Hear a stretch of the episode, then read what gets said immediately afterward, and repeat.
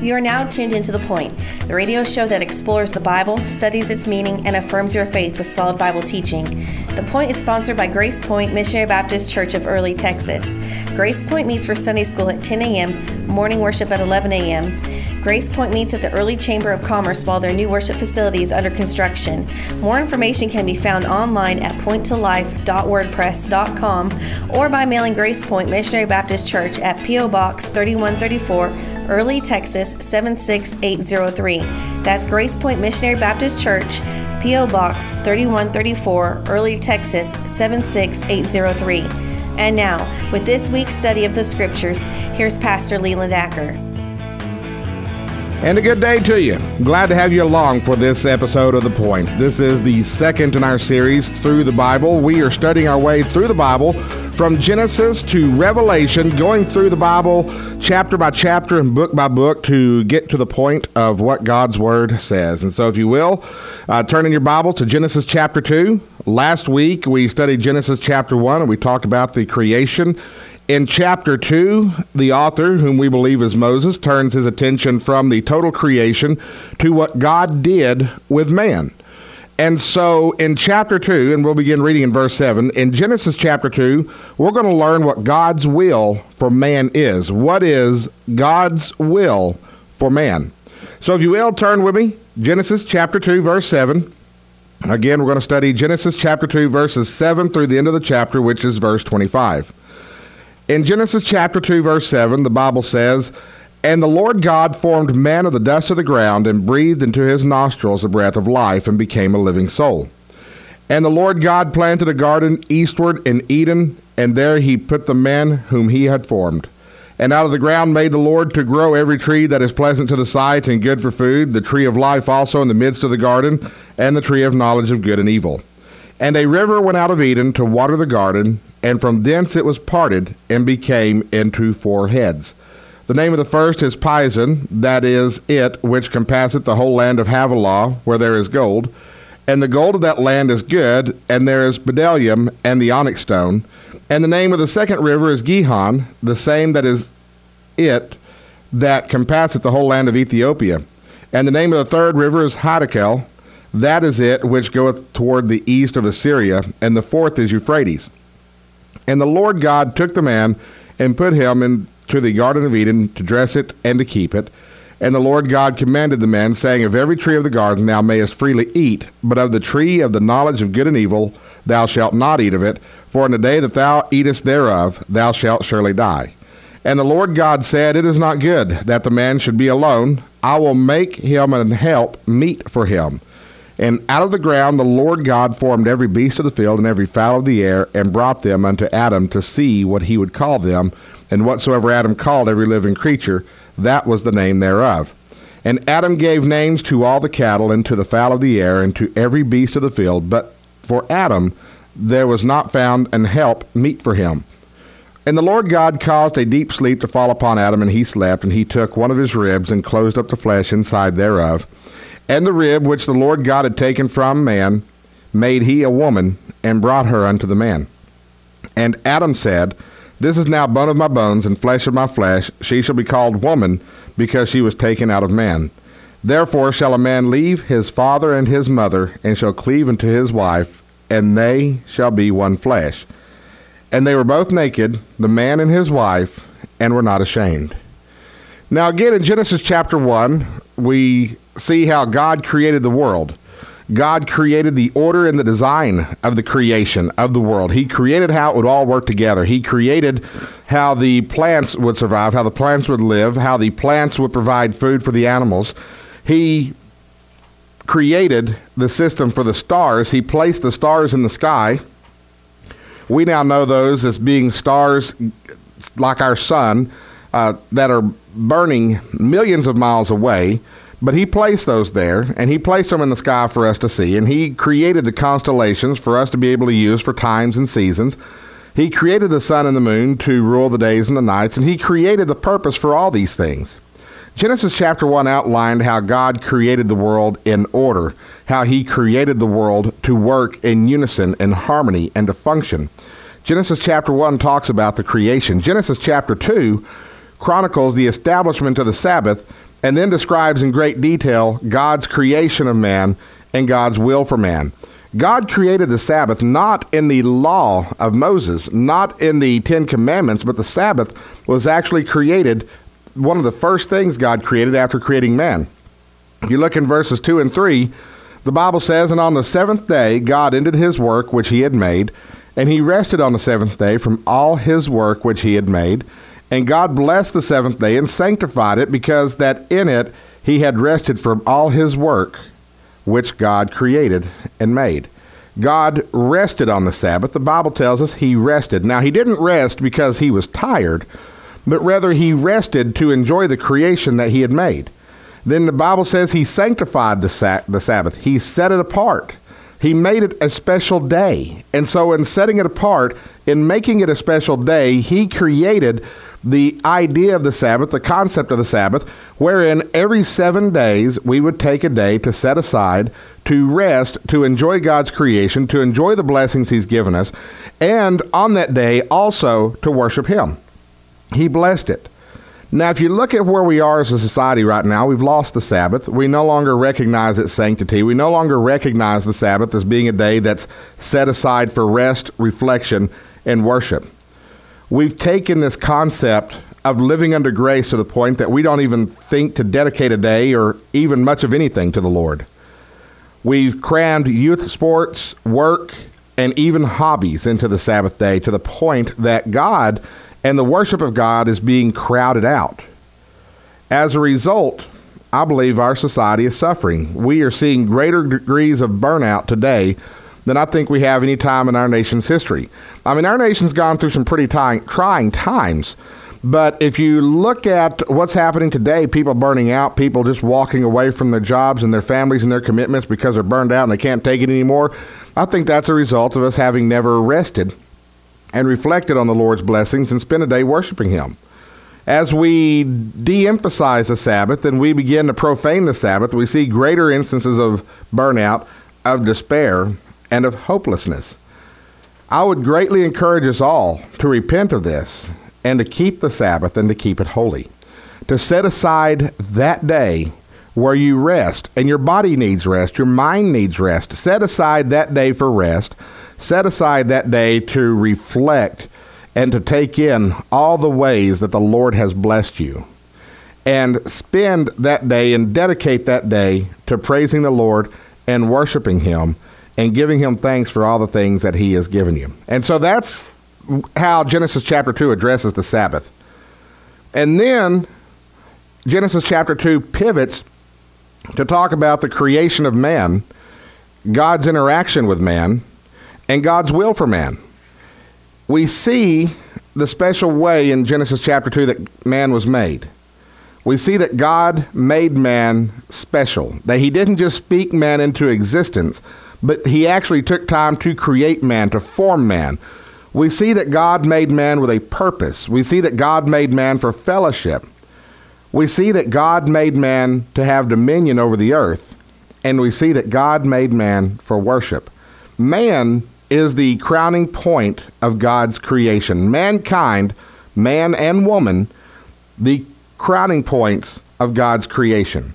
He handcrafted us and gave us his life he gave us purpose and he made us social. So let's look at God's creation of man and see what it is that we're here for, what God wants from us, what God wants for us, and see if there is any way that we can conform our lives to God's purpose. And I guarantee if we conform our lives to God's purpose and our lifestyles to His prescription, I guarantee you you're going to see more blessings in your life.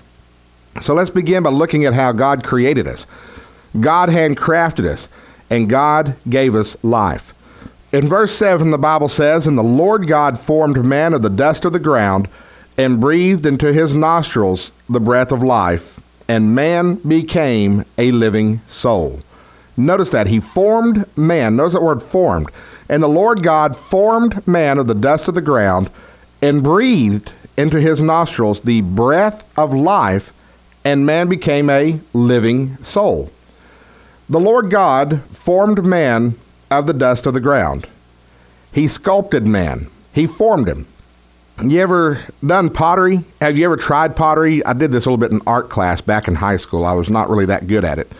Um, most, for some reason, in high school, when you're in art class in high school, and they give you the lump of clay and they say, "Okay, we're going to learn how to sculpt sculpt something," you'd be surprised at how many kids make ashtrays. None of us were old enough to smoke, so obviously we're making this for our dad.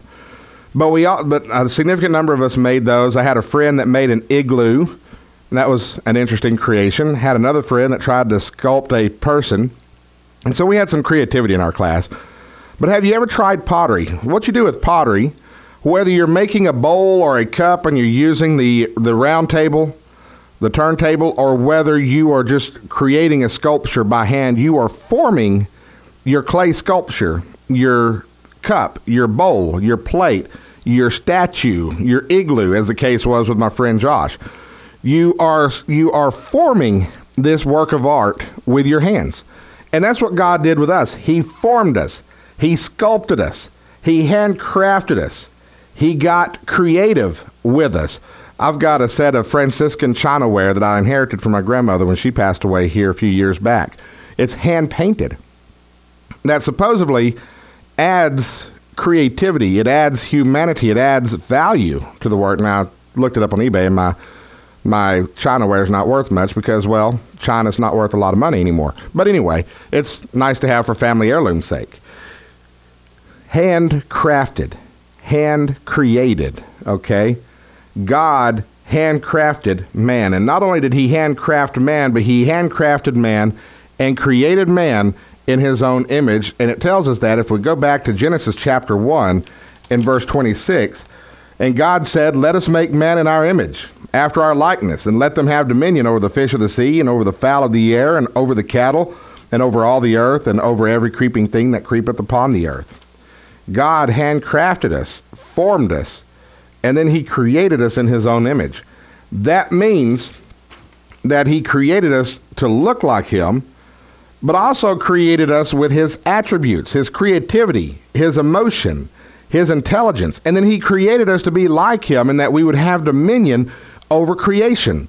Now, this separates us from the rest of creation because animals, unlike man, animals do not create. Now, whenever you try to talk about the intelligent quality of animals and well, you know, communication, use of tools, and that sort of thing, somebody's always able to say, "Well, you know, monkeys figure out how to use tools. They figure out how to make use rocks as tools. They figure out how to use sticks as tools." Uh, that's true, and there are animals that have problem solving capabilities. If your dog has ever escaped from your backyard fence, you know that animals have problem solving capabilities but animals do not create. You do not see monkeys creating sky bridges to connect the trees between each other.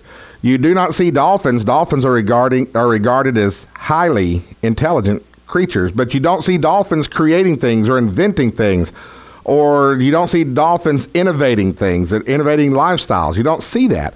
Animals do not create. Animals do not reason. Animals do not do scientific studies of the world around them and try to figure out how everything works. They don't reason. Animals do not understand Aristotelian logic, they don't reason. God did not form animals, He spoke them into existence. He did, he did not create animals in His image. He did not give animals dominion over the earth. He gave us dominion over the earth. So never accept the lie that we are merely a more developed species of animal.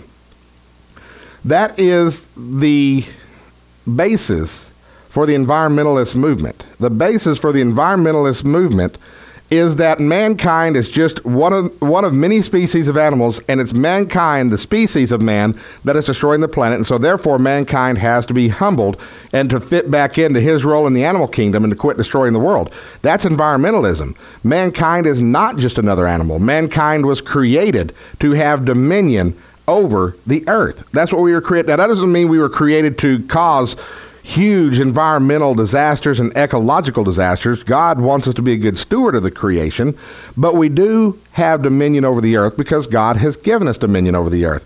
We are created in His image. We are the crowning point of His creation. He created us to be like Him. We are His children. He wants us to grow and to grow into our roles as being the stewards of His planet. And so God created us, He hand formed us, He sculpted us, He created us to be in His image and to be like Him. He then breathed into us the breath of life, and man became a living soul. He breathed into us the breath of life, and when He did that, He made us eternal beings. The animals are not eternal beings. The plants are not eternal beings, but mankind, we are eternal beings because we became living souls. He breathed His breath of life into us. Every one of us will live forever. Every one of us has eternal life. The question is, where will you spend that eternity? Will you spend that eternity in heaven or will you spend that eternity in hell? But the truth is, you are at this time an eternal being. The choice of where you spend eternity in heaven and hell is determined by whether or not you repent of your sins and you trust Jesus Christ as your personal Savior. You see, the thing is, God did not design us to die death came with sin. We were not designed to die on this earth. We were not designed to build cemeteries and to hold funerals. God did not create us for that. But when we sinned against God, then death entered in. Verse 17 in Genesis chapter 2 here says, But of the tree of the knowledge of good and evil, thou shalt not eat of it, for in the day that thou eatest thereof, thou shalt surely die. Death wasn't in the design. Death came as a result of sin and disobedience. Now, the opportunity that we have to be healed of the sin disease and of eternal wrath and damnation and eternal separation from God, in order to correct that and to give us the opportunity to escape from that, God sent his only begotten Son who died on the cross for our sins and then was resurrected three days later to overcome the grave so that we could go into heaven. He overcame the sin and the destruction that we brought into his creation. And he provided a path of salvation for us. That's how much God loves us. God loves us because he handcrafted us, created us in his image, gave us his life, and then man became a living soul.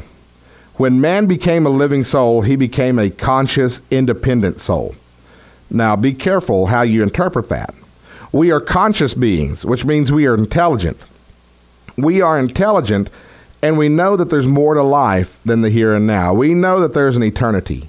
We know that there are consequences. We know that the creation is bigger than us. Animals do not have this level of consciousness. Animals, they know that they're living, they need to eat something, they need to protect their lives, but at one point they will die.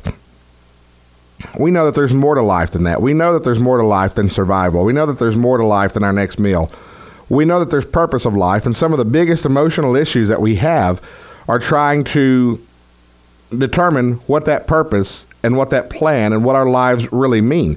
We know that there's that, and that's that's one of the signs that we are a living soul, a conscious, independent being. We know God. We know God either as our heavenly Father or we know him as our enemy. The atheist who doesn't believe in God spends his time fighting against God. Why? Because God is his enemy. The God that he does not believe exists is his enemy because as long as there is belief in God's existence, the atheist feels that he faces the possibility of judgment for his sins, either from God himself or from those who follow him.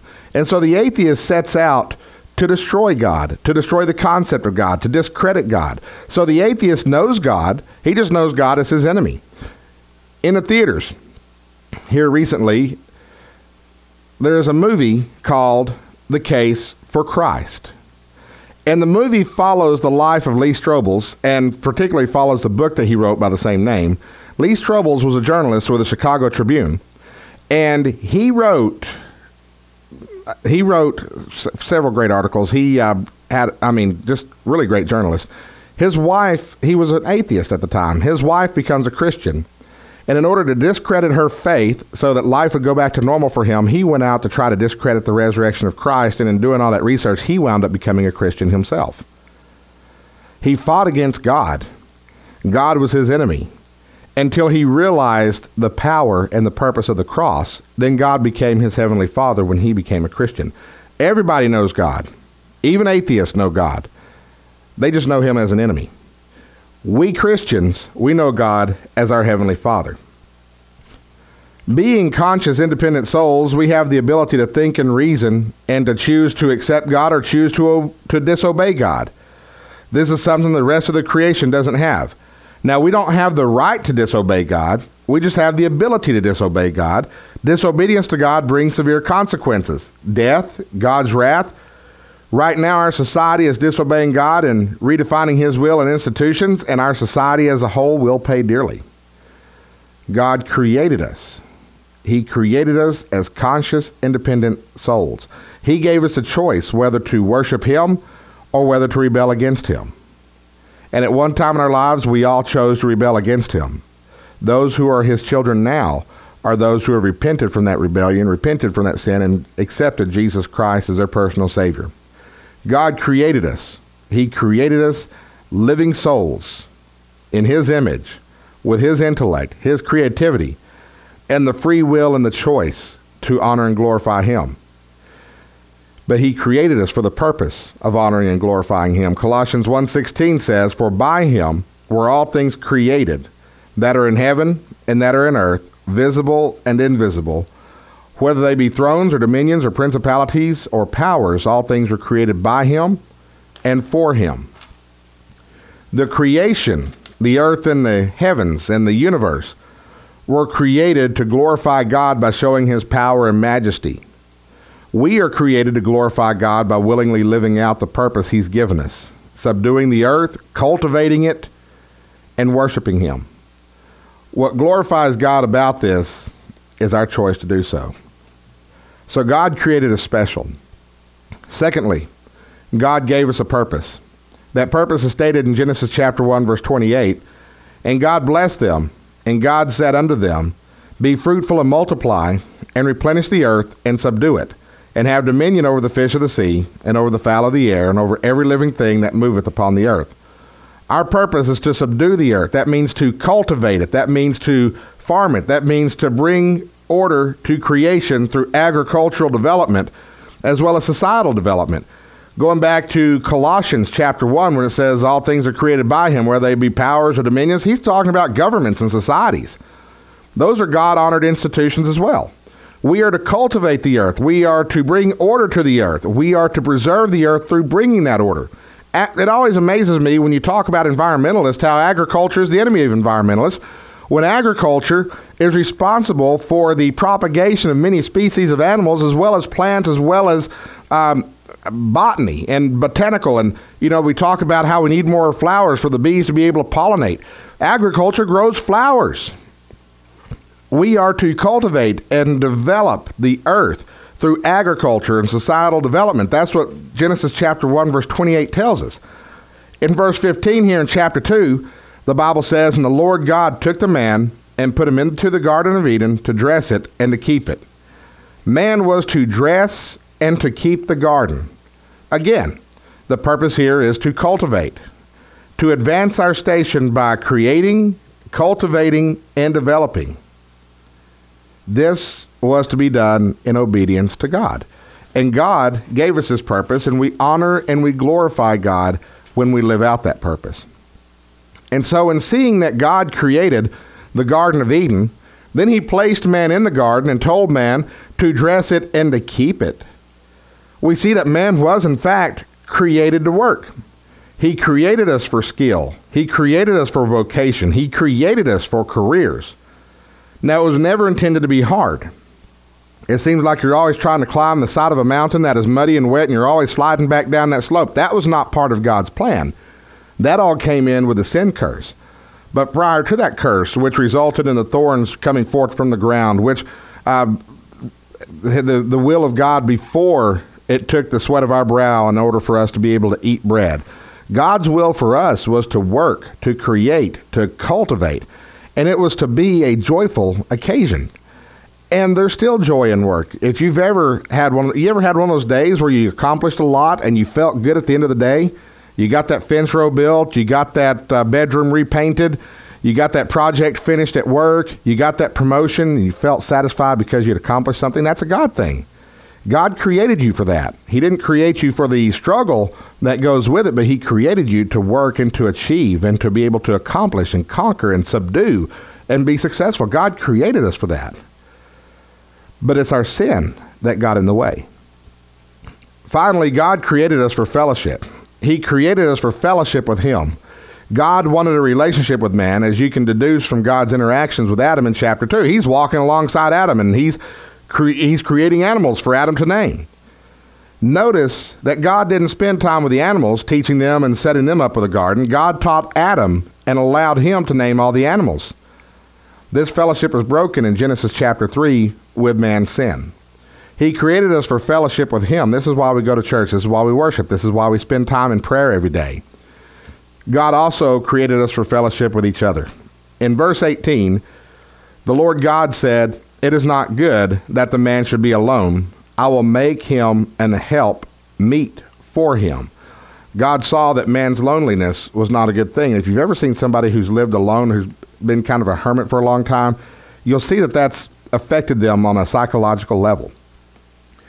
God also created us for close, intimate fellowship with our husbands and wives. In verses 21 through 24, the Bible says, And the Lord God caused a deep sleep to fall upon Adam, and he slept. And he took one of his ribs and closed up the flesh instead thereof. And the rib which the Lord God had taken from man made he a woman, and brought her unto the man.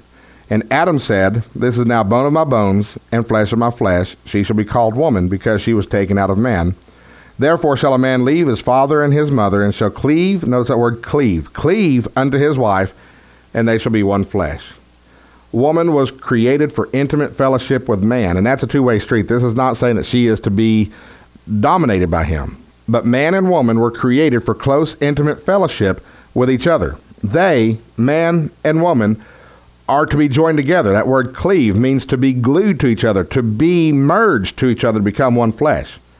That close, intimate fellowship of being one, being one in mind, being one in that close, intimate fellowship, that's fellowship. Man needs fellowship with each other, and even the secular world understands man's need for fellowship and man's need to be social. This is why solitary confinement is considered such a cruel punishment in the in the uh, penal system is because man's need for social engagement, man's need for fellowship. God created us for that. So the question then becomes are you fellowshipping? Are you intimate with your spouse? Or are you and your spouse drifting apart? Are you fellowshipping with others? Or are you drifting toward isolation? Do you have friends you get together with them? Are you gathering with your brothers and sisters in Christ at church? And are you talking with them and discussing things with them? Are you fellowshipping with others in the Lord, or are you fellowshipping with others in the flesh? See, God created man, but He didn't just speak man into existence like He did the rest of the creation. He created man, handcrafted man, made man in His image, and then gave man a purpose. Are we living up to God's purpose? Are we living in His image? Are we living as His representatives here on earth? Are we pursuing the purpose that He has placed on our lives?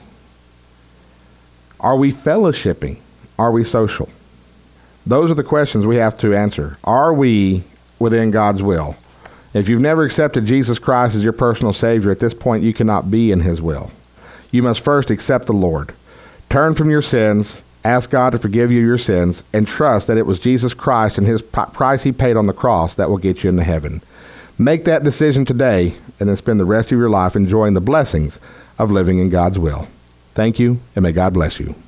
You've been listening to The Point, the radio show that explores the Bible, studies its meaning, and affirms your faith with solid Bible teaching. The Point is a radio ministry of Grace Point Missionary Baptist Church, which meets for Sunday school at 10 a.m., morning worship at 11 a.m., at the Early Chamber of Commerce, 104 East Industrial Drive in Early, just off Highway 377, next to Pate's Hardware. Mail to P.O. Box 3134, Early, Texas 76803. May God bless you and thank you for listening.